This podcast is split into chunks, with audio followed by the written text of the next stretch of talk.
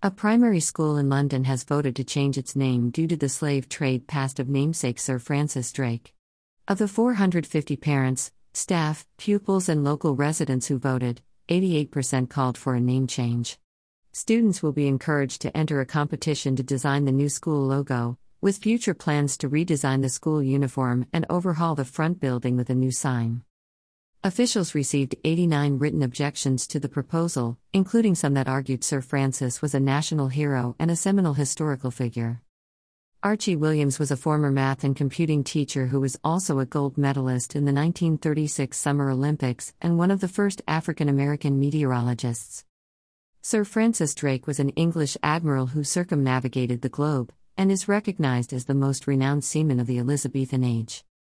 Drake joined one of the first English slaving voyages as part of a fleet led by his cousin John Hawkins in 1567, bringing African slaves to work in the New World.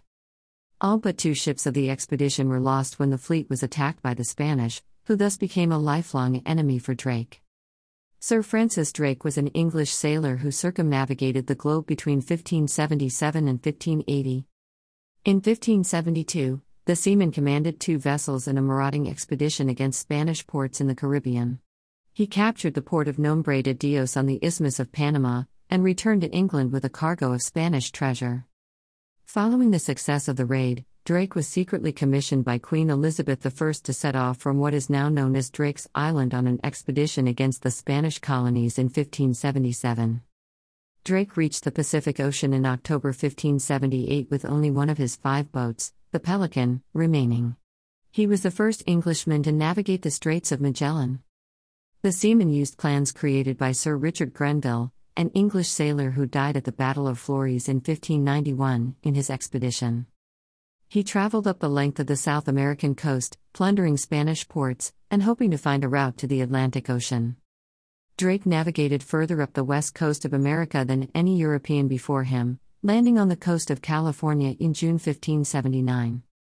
He then turned south in July 1579 and beginning a voyage across the Pacific with his lone ship, now renamed the Golden Hind. A few months later, he reached Moluccas, a group of islands in the western Pacific, in eastern modern-day Indonesia. On 26 September, the Golden Hind sailed back into Plymouth with Drake and his 59 remaining crew aboard, along with a rich cargo of spices and captured Spanish treasures. The sailor was hailed as the first Englishman to circumnavigate the earth, and he was knighted aboard his ship in April 1581. This content was originally published here.